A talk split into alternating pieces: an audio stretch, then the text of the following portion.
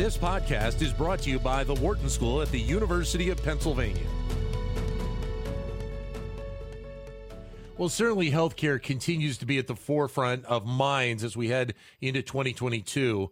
The coronavirus continues to be a part of our everyday life with the Omicron uh, variant, uh, the latest one kind of in the mix. So, what does this mean for healthcare overall in general?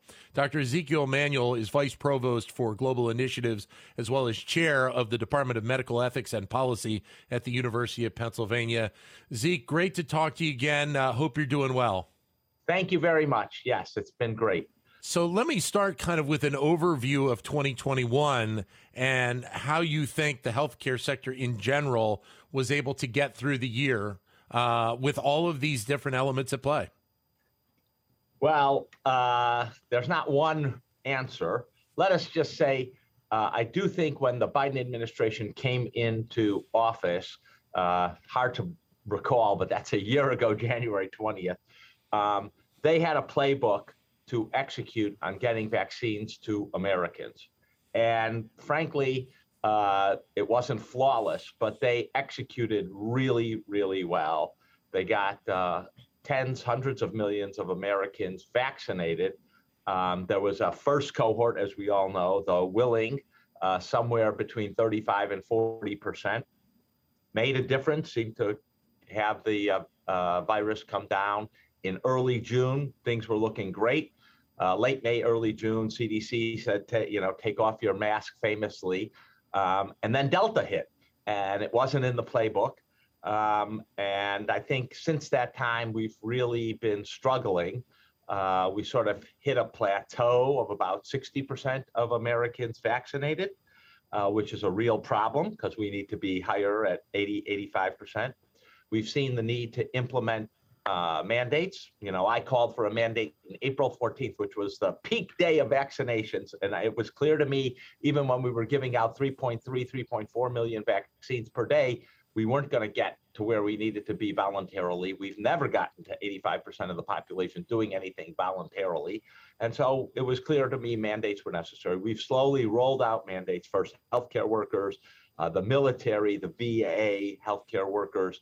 Um, and now all employers over 100, assuming that OSHA can win its legal uh, battle. Um, I think there are still things that need to be done on that front. Uh, then Delta hit, cases have gone up. Uh, the holidays, there's no doubt that in early January we will have a, a we're, we're already in a big a surge and we're going to have a higher surge. I don't think it's going to be as bad as the start of 2020 2021. Uh, people, again, may not remember, but we had a huge surge. More importantly, we were having 3,500 deaths per day. I don't think we're going to get there because so much of the population is vaccinated, but we could get over 2,000 deaths per day, which would be double um, where we are today, more than double uh, where we are today. Um, and that's a worrisome sign, you know, that we have an effective uh, uh vaccine um, and people are sort of not taking it up. The other piece of good news here is the potential oral therapeutics. Um, they could have a very big effect. Now, it's a little more complicated because they have to be taken very, very quickly after you have symptoms or know you're positive. And we don't have that tight link between the testing system and doing something, either getting people in studies, getting people oral therapeutics, getting people monoclonals. That actually has been one of the biggest failings, if you ask me, of the uh, current system. Uh, the testing has not been linked to the rest of what we need to be doing. So uh, on the healthcare system, you know, I think if if you had to take away a big lesson here uh, for the healthcare system separate from COVID, COVID has induced uh, big transformations in moving out of facilities, out of hospitals, out of offices, whether it's more home care, more telemedicine, how that sticks how it's coordinated, that's still a work in progress, frankly, and will be a work in progress. You are seeing a lot of startups come into the space. Who survives? Uh, I think it's going to be the, the startup that can give you one stop shopping and really coordinate the continuum of non institutional care. We don't have that company yet, but I think that's where we're going. So a doctor uh, or nurse practitioner, or someone can say, you know, home care for, and everything you need, whether it's antibiotics, an IV infusion, a hospital bed, um, laboratory tests can be done pretty seamlessly at the home uh, over uh, uh, remote monitoring. Um, I think that's, again, we're not there, but it, it's inevitable. Um, uh, although how long it'll take, uh, I, th- I, think, is a little unclear. And then, of course, the payment system is going to have to catch up on that ballgame. So, as you were saying that, in my mind, I was thinking about something that we've talked about a lot from the business perspective during this time of the pandemic, and that's how so many businesses have had to pivot during this time to be able to stay alive, you know, their keep their business operations running. And what you're laying out there seemingly is a pretty large pivot, I think, in many cases, in many sectors of the healthcare sector as we move forward over the next couple of years. Oh, yeah. Um, I mean, I think the healthcare sector over the last decade has been moving slower and then a little more rapidly. Um, but yes, it's going to be a pivot. And I think, again, just to reemphasize, uh, Dan, it's going to be uh, induce long-term changes in the healthcare system. You know, just like we're seeing long-term changes in the labor market uh, with yeah. the Great Resignation, more work from home. Um, we're going to see in healthcare again more home, more uh, uh, care that's virtual, uh, and I think in general that's something I've been advocating.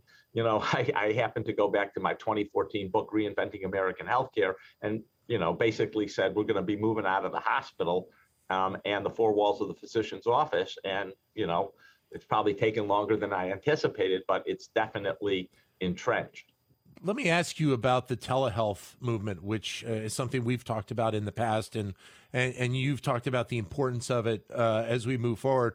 Where does that stand right now? Do you believe in the scope of having to deal through the impacts uh, of the pandemic and and where it's headed forward?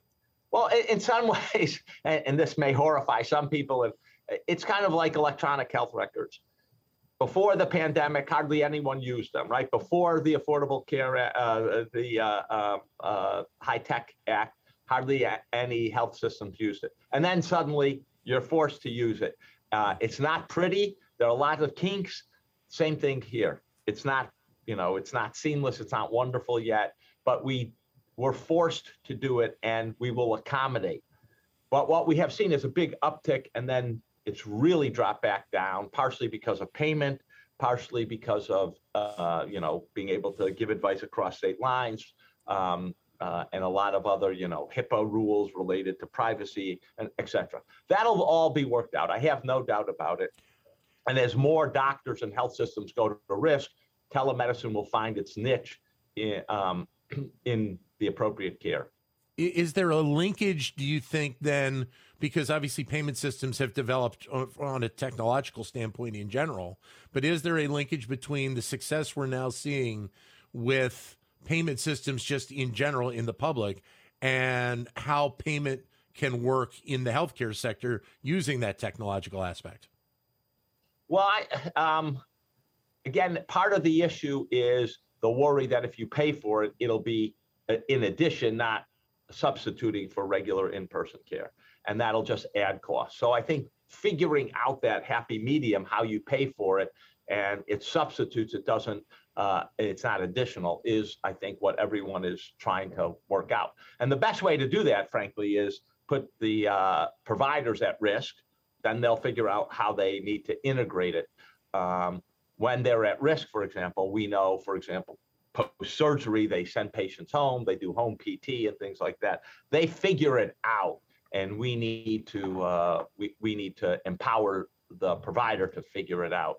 Um, it's not something that really payers ought to be figuring out. So as we move forward, we've had the Delta variant, we have Omicron. Is there an element that we should expect that we're going to be dealing with? Virus of some kind from this for a significant period of time moving forward? Absolutely. I mean, we're not getting away from coronavirus. It's here to stay. It's around the world. Um, what we will do is see it more as like the flu. It's just in the uh, air, as it were. Um, uh, and I think we need to actually reorient. So this, getting into the weeds a little bit, but the weeds here do influence how we think about things. You know, when the CDC and others look at, at, at respiratory illnesses, they say uh, pneumonia and influenza. I think we have to separate pneumonia, bacterial pneumonias, all of those things. That's one category. Viral respiratory illnesses, the flu, uh, adenovirus, uh, para-influenza virus, and now coronavirus, that's a different category. And so we have to reorient the viral respiratory illnesses and the bacterial respiratory illnesses and look at them separately. And I think we need to get into a position of where we really can monitor all the viral respiratory illnesses. We have the capacity, we've just not deployed it, and get it much more real-time analysis. Um, you know, wherever a hospital is reporting, we have uh, multiplex uh, uh, diagnostics so people can figure out, yes, we're seeing this uptick in influenza or para-influenza or respiratory syncytial virus, and we actually know what's happening in the community. I mean, I, I think one of the things that's been made clear, if not to the public, then certainly to policymakers, is a lot of what the CDC was doing was really flying by, just sort of you know, using a model and grabbing numbers. It wasn't yeah, real yeah. data. It was modeling and we need more real data.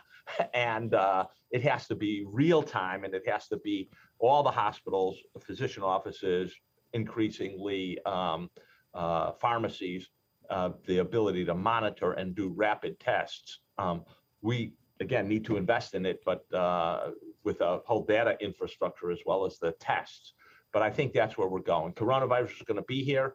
Hopefully the uh, orals will take care of it and we'll get better vaccines that are pan coronaviruses, if not pan coronaviruses, then really can uh, quickly adapt. So, as we turn the calendar to 2022, where is your focus of most interest going into the year for the healthcare sector? What are the elements that you that you are most uh, most watchful of? Well, I think the question is when do we get coronavirus so that it's not a felt to be a health emergency dominating the front page of the paper and floats into the background. Um, prior to Omicron, I thought it was going to be kind of April, May 2022. Uh, if Omicron turns out not to be severe, um, uh, then that that might hold. If it turns out to be more severe and really have complications, especially in the elderly, um, then that'll be pushed down the line until we get a vaccine. Um, I do, you know, I don't know how to do this. I can tell you what the imperative that's not that I know the path there. We need to stop making vaccines and vaccination a cultural issue and just make it a scientific medical issue.